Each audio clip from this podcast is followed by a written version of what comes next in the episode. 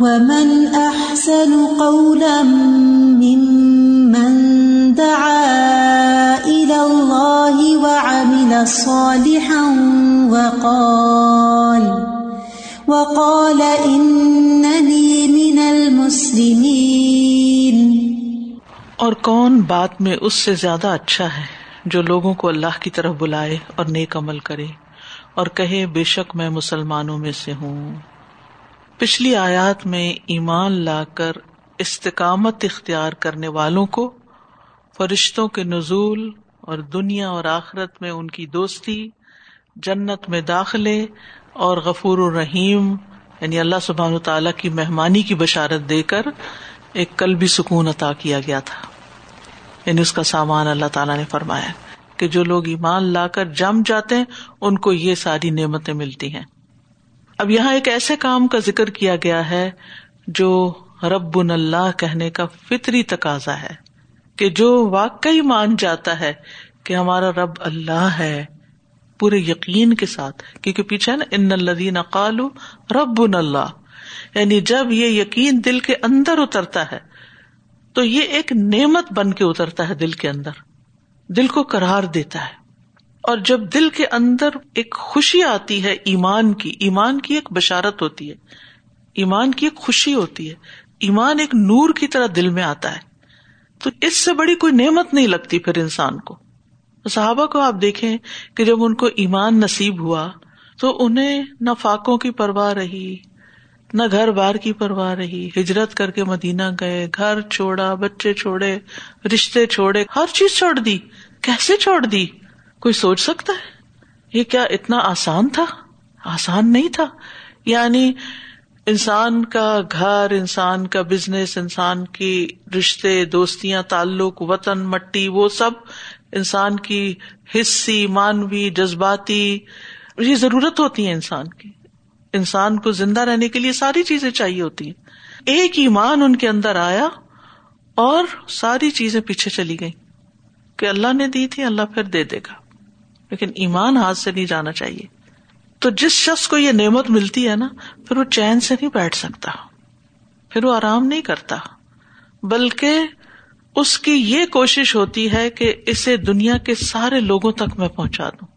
دیکھا ہے جو کچھ میں نے، اوروں کو بھی دکھا دوں۔ سب کو دکھا دوں۔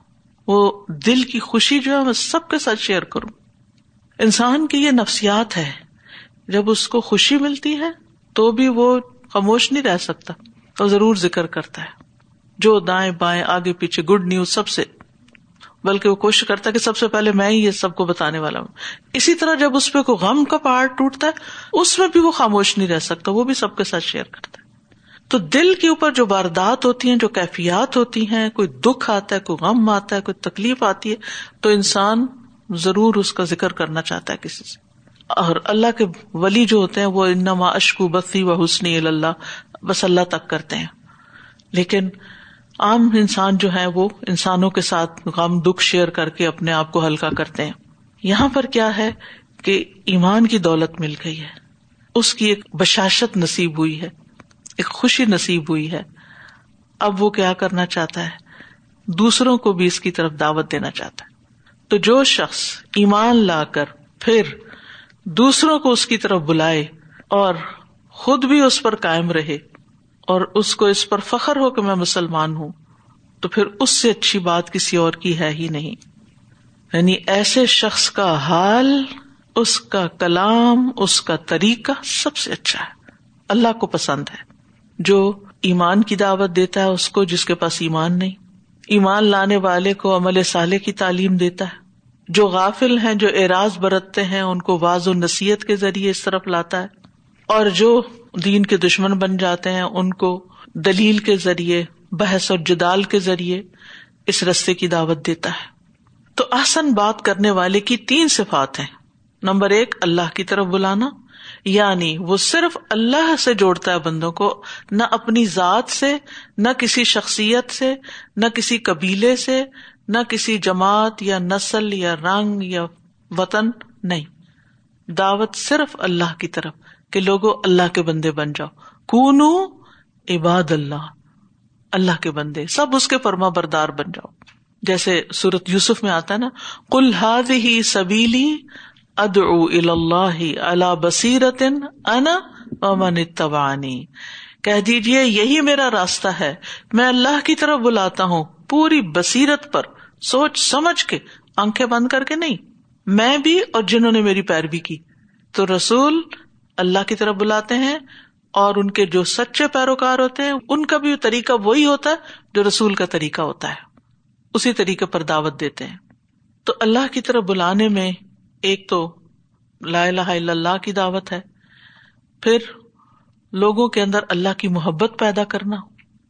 اللہ تعالیٰ کی نعمتوں کا احساس دلا کے، اس کے احسانات کو یاد کرا کے، اس کی رحمت کو بیان کر کے لوگوں کے اندر اللہ کی محبت ڈالنا۔ اور یہی چیز ہمیں اپنے بچوں کے ساتھ بھی کرنی چاہیے کہ نعمتوں کا ذکر کر کر کے، اللہ تعالیٰ کے احسانات یاد کرا کرا کے ان کے اندر اللہ کی محبت پیدا کر دیں گے کس نے تمہیں پیدا کی پھر آپ کا کام اتنا آسان ہو جائے گا کہ ہر وقت آپ کو نہیں کہنا پڑے گا، نماز پڑھو۔ کیونکہ جب ان کے اپنے دل میں اللہ کی محبت آ جائے گی تو پھر وہ محبت میں تو انسان کسی سے پوچھ کے نہیں دوڑتا۔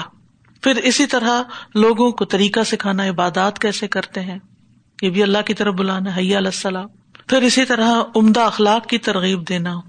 پھر سلا رحمی، والدین کے ساتھ اس نے سلوک، یہ سارے دعوت اللہ کا حصہ ہے پھر اسی طرح مختلف مواقع پر، حادثوں کے موقع پر، مصیبتوں کے موقع پر لوگوں کو واس و نصیحت کرنا، یہ بھی دعوت اللہ ہے۔ شادی، خوشی، غمی، ہر چیز یعنی ہر بھلائی کی ترغیب اور ہر برائی سے خبردار کرنا، یہ سب کچھ دعوت اللہ میں شامل ہے۔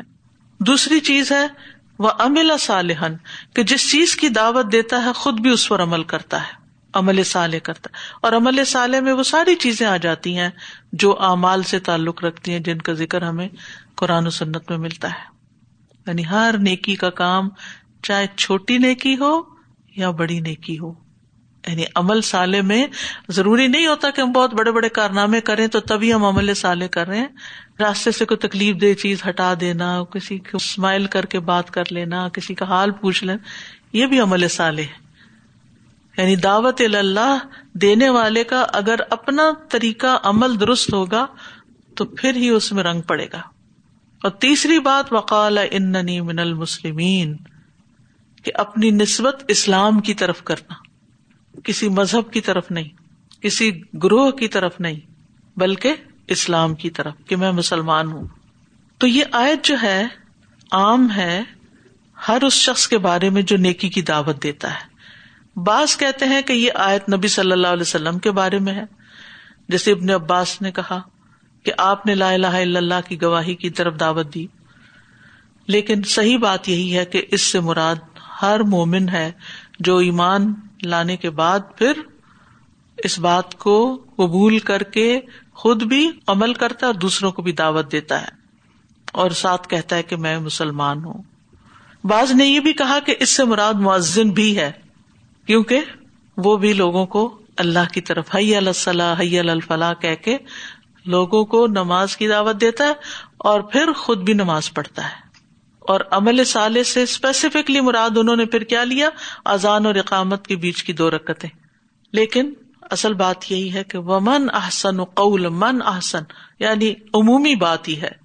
تو یعنی ہمیں سوچنا چاہیے اس کام کی ویلو کیا ہے اللہ کی نظر میں۔ اور یہ کام کیسا کام ہے؟ اور اس کے لیے ہمیں کیا طریقہ اختیار کرنا چاہیے؟ کیسے کرنا چاہیے؟ اس کی جزا کتنی بڑی ہے؟ حسن بصری کہتے ہیں، انہوں نے اس آیت کی تلاوت کی اور فرمایا، یہ شخص تو اللہ کا دوست ہے، اللہ کا ولی ہے، اللہ کا منتخب شدہ ہے، اللہ کا پسندیدہ ہے۔ روئے زمین کے تمام لوگوں میں سے اللہ کو زیادہ پسند ہے یعنی جس کے اندر یہ خوبیاں ہوں۔ یہ تین کوالٹیز جس میں پائی جائیں۔ اس نے اپنی دعوت میں اللہ کی بات کو قبول کیا اور جس بات کو قبول کیا تھا، لوگوں کو بھی اس کی دعوت دی اور پھر اس پر عمل بھی کیا اور کہا کہ میں مسلمان۔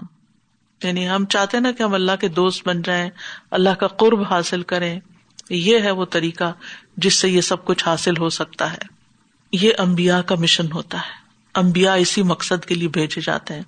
نبی صلی اللہ علیہ وسلم کے بارے میں بھی آتا ہے ودا اللہ بھی و سراجم منیرا. اس امت کے، محمد صلی اللہ علیہ وسلم کی امت کے بھیجے جانے کا مقصد بھی یہی ہے کن تم خیر امت اخر جت لناس تمرون بال معروف و تنہا نل منکر و تمنون بلّہ ولو امن اہل الکتابی لکان خیر اللہ اگر اہل کتاب یہ کام کرتے تو ان کے حق میں بڑا اچھا تھا۔ انہوں نے نہیں کیا، اب تم کرو۔ کامیاب لوگوں کی صفات یہی ہے ول تکم من کم امت یدون الخیر و مرون بال معروف و انل منکر و الا کا المفلحون۔ ایسے لوگوں کو کامیاب کرار دیا گیا۔ یہ کامیابی کا راستہ ہے۔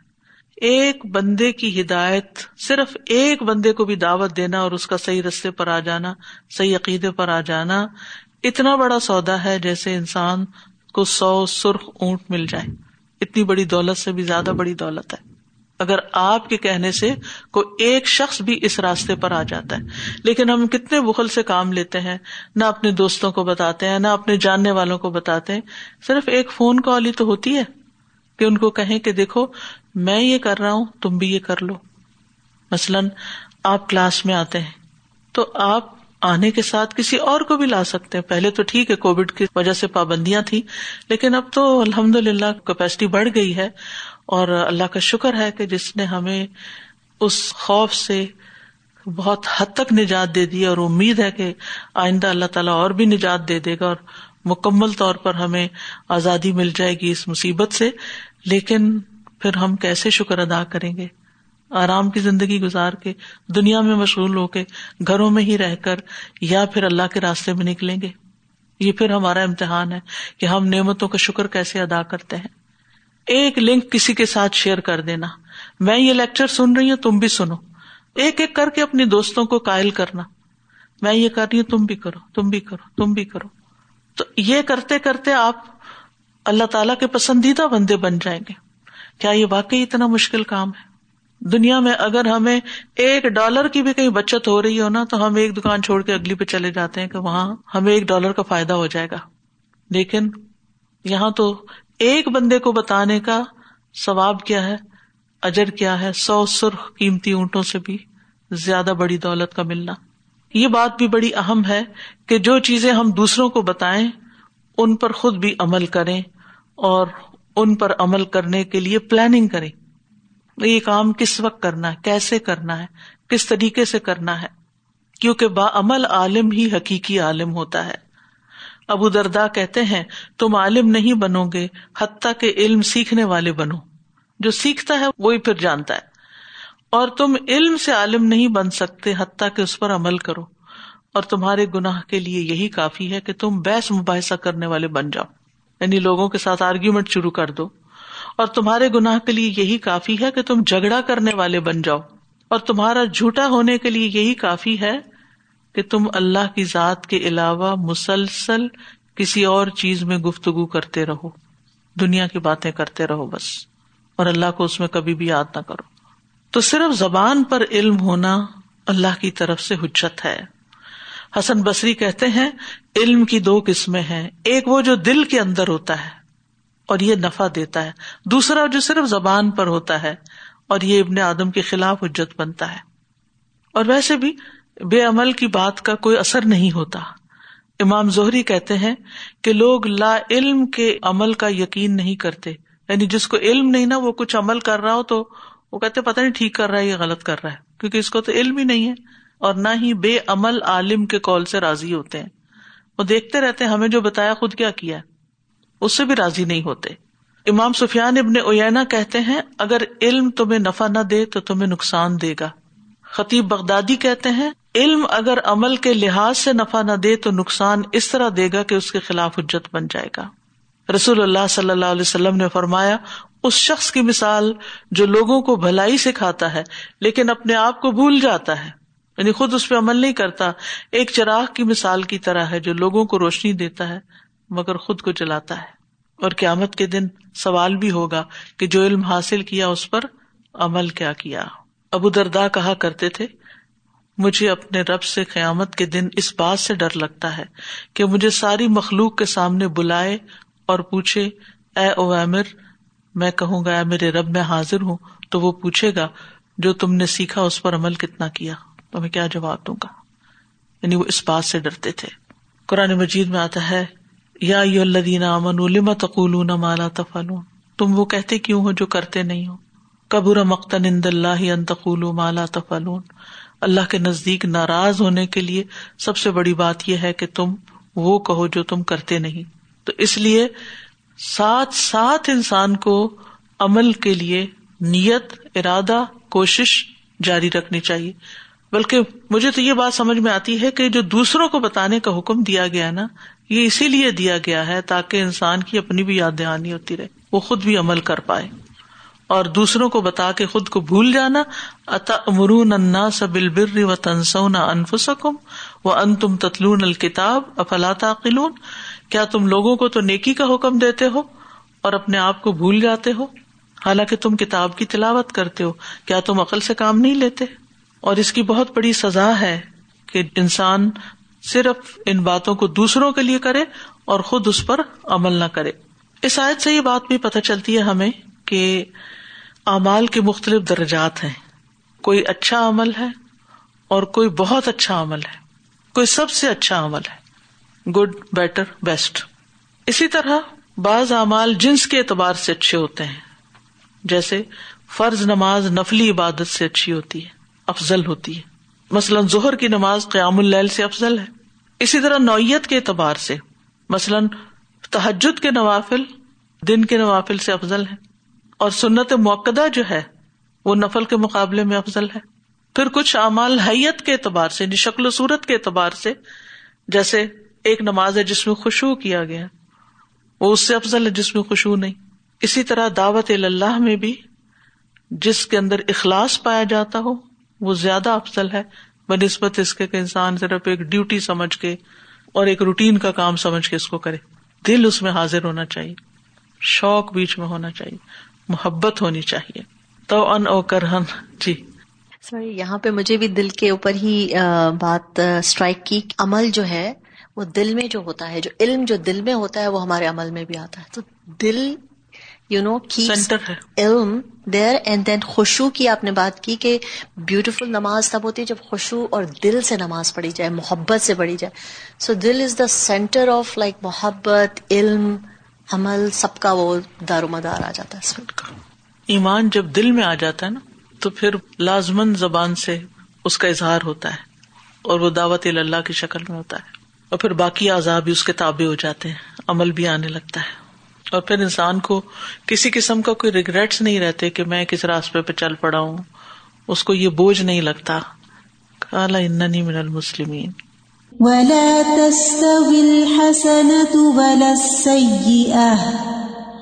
ادفع بالتي هي أحسن فإذا الذي بينك وبينه عداوة كأنه ولي حميم اور نیکی اور برائی برابر نہیں ہو سکتی۔ برائی کو اس طریقے کے ساتھ دور کیجیے جو سب سے اچھا ہو۔ تو یکا یک وہ شخص کہ آپ کے اور اس کے درمیان عداوت تھی، گویا کہ وہ نہایت گہرا دوست ہے۔ یعنی نیکی اور بدی نہ ذات میں برابر ہے، نہ انجام میں برابر ہے، نہ جزا میں برابر ہے۔ اچھا اخلاق اور برا اخلاق، اچھی خصلتیں اور بری خصلتیں، ان دونوں میں بہت بڑا فرق ہے۔ ایک شخص نرمی سے بات کرتا ہے، ایک شخص سختی سے بات کرتا ہے، ایک شخص صبر کرتا ہے اور ایک شخص بدسلوکی کرتا ہے، برا ریئیکشن ظاہر کرتا ہے۔ ایک شخص ایمان پر ہے، ایک شخص شرک کر رہا ہے، ایک شخص درگزر کرتا ہے، ایک شخص انتقام لیتا ہے۔ ایک بردبار ہے، ایک فوش کلام ہے، گالی گلوچ کرتا ہے۔ ایک شخص جو ہے وہ اللہ اور اس کے رسول سے محبت کرتا ہے، دوسرا بغض رکھتا ہے۔ آپ سوچیے دونوں کیسے برابر ہو سکتے ہیں؟ ادفا بلتی ہی آسن برائی کو آسن طریقے سے دور کرو۔ یعنی اس راستے میں اگر تمہارے ساتھ کوئی بد اخلاقی برتتا ہے، تم پر الزام تراشی کرتا ہے، تمہیں برا بلا کہتا ہے، تو جواب میں تم اچھا رویہ اختیار کرو۔ نتیجہ کیا ہوگا؟ دشمن بھی دوست بن جائے گا۔ یعنی آپ کا حسن سلوک، حسن معاملہ آپ کے دشمن کے دل سے بغض اور دعوت کو نکال دے گا۔ وہ دوستی اور محبت لے کے آئے گا آپ کی طرف۔ ابن عباس کہتے ہیں، ایمان والوں کو اللہ کا حکم ہے کہ وہ غصے کے وقت صبر کریں اور دوسرے کی جہالت پر اپنی بردباری کا، حلم کا ثبوت دیں۔ دوسرے کی برائی سے درگزر کر لیں۔ ایسے لوگ شیطان کے داؤ سے محفوظ رہتے ہیں۔ یعنی شیطان ان سے ہار جاتا ہے۔ شیطان تو یہ چاہتا ہے نا کہ انسان بدلا لے۔ کوئی زبان سے جواب بری بات نکالے، کب تک تم چپ رہو گے؟ اس بات کا تو جواب دینا ہی چاہیے تمہیں۔ تو پھر نتیجہ کیا ہوتا ہے کہ شیطان اپنا کام کروانے لگتا ہے، انسان اس میں مصروف ہو جاتا ہے اور جو اصل کام وہ پیچھے رہ جاتا ہے۔ آپ نکلے تھے دعوت اللہ کرنے کے لیے۔ کسی نے آپ کو چھوٹی سی بات کر دی، دعوت اللہ وہاں رہ گئی اور آپ اپنے دفاع میں لگ گئے کہ میں ایسا نہیں ہوں، میں ویسا نہیں ہوں، تم نے غلط کہا، اس نے یہ کہا۔ ساری آپ کی طاقت کہاں لگ گئی؟ اصل کام میں نہیں، کسی اور کام میں۔ اور شیطان چاہتا ہی ہے کہ آپ کی صلاحیتیں، آپ کی ساری طاقت، آپ کی زبان کی طاقت، آپ کے خیالات کی، وہ ساری اللہ کی بات کرنے کی بجائے اپنی ذات کی باتیں شروع کر دے۔ تو مقصد تو پیچھے چلا جائے گا۔ حاصل تو کچھ بھی نہیں ہوگا۔ اور اگر انسان صبر سے کام لے، تو دشمن بھی ولی حمیم بن جائے گا۔ ولی کہتے ہیں دوست کو اور حمیم کہتے ہیں قریبی رشتے دار یا ایسا دوست جو آپ کے ساتھ بہت سچا آنےسٹ اور سچائی کا معاملہ کرنے والا ہو۔ یعنی آپ کے ساتھ احسان کا معاملہ کرتا ہو۔ حمیم کہتے ہیں سخت گرم پانی کو۔ لیکن یہاں اس سے مراد مخلص دوست ہے۔ مقاتل بن حیان کہتے ہیں کہ یہ آیت ابو سفیان کے بارے میں نازل ہوئی۔ کیونکہ پہلے وہ مسلمانوں کے سخت دشمن تھے۔ لیکن پھر کیا ہوا؟ اسلام لانے کے بعد نرم پڑ گئے۔ اور پھر نبی صلی اللہ علیہ وسلم کے ساتھ سسرالی رشتہ قائم ہوا۔ تو پھر ایک محبت بھی پیدا ہو گئی۔ یعنی مسلمان ہوئے تو اسلام کی وجہ سے ولی بن گئے اور رشتے داری کی وجہ سے حمیم بن گئے۔ تو سائے سے یہ بات پتہ چلتی ہے کہ برائی کے بدلے میں انسان کو احسان کا رویہ اختیار کرنا چاہیے۔ یوسف علیہ السلام کی مثال بہترین مثال ہے۔ انہوں نے اپنے بھائیوں کے رویے کے مقابلے میں کیا کیا تھا۔ اور بینیفٹ آف ڈاؤٹ دیا۔ لا تصریب علیکم اليوم یغفر اللہ لکم وہ ارحم الراحمین۔ نبی صلی اللہ علیہ وسلم نے اپنی جان کے دشمنوں کو معاف کر دیا تھا۔ وہ عورت جس نے بکری کے گوشت میں زہر ملا کے آپ کو کھلانا چاہا، اس کو آپ نے معاف کر دیا۔ بدو جس نے آپ کی چادر کھینچ کے آپ کو زخمی کیا تھا، اس کی بدسلوکی کا جواب آپ نے مسکرا کے دیا۔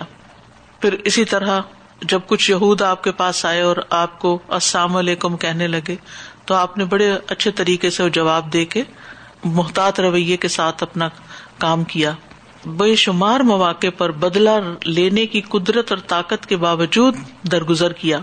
تو اگر کوئی شخص ایسا کرتا ہے، تو سب سے پہلے بات یہ کہ اس کا اجر اللہ کے ذمے ہو جاتا ہے۔ وہ جزا سید سیاتن مت لوہا فمن افا و اسلحہ اجرح اللہ جو معاف کر دے، اصلاح کر لے، اس کا اجر اللہ کے ذمے ہو جاتا ہے۔ یعنی ایسا نہیں کہ آپ کی کوشش ضائع ہو گئی، آپ کا صبر ضائع ہو گیا۔ کیونکہ بعد میں بعض اوقات کہتے کیا فائدہ صبر کرنے کا؟ آپ کا اجر اللہ کے یہاں محفوظ ہو گیا۔ پھر اللہ تعالیٰ کی مدد کے علاوہ فرشتوں کا ساتھ ملتا ہے آپ کو۔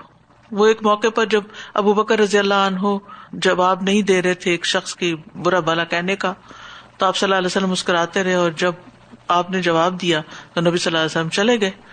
آپ نے فرمایا، تمہارے ساتھ ایک فرشتہ تھا جو تمہاری طرف سے جواب دے رہا تھا اور جب تم نے جواب دیا تو درمیان میں شیتان آ گیا اور میں شیتان کی موجودگی میں نہیں بیٹھ سکتا تو آپ چلے گئے وہاں سے۔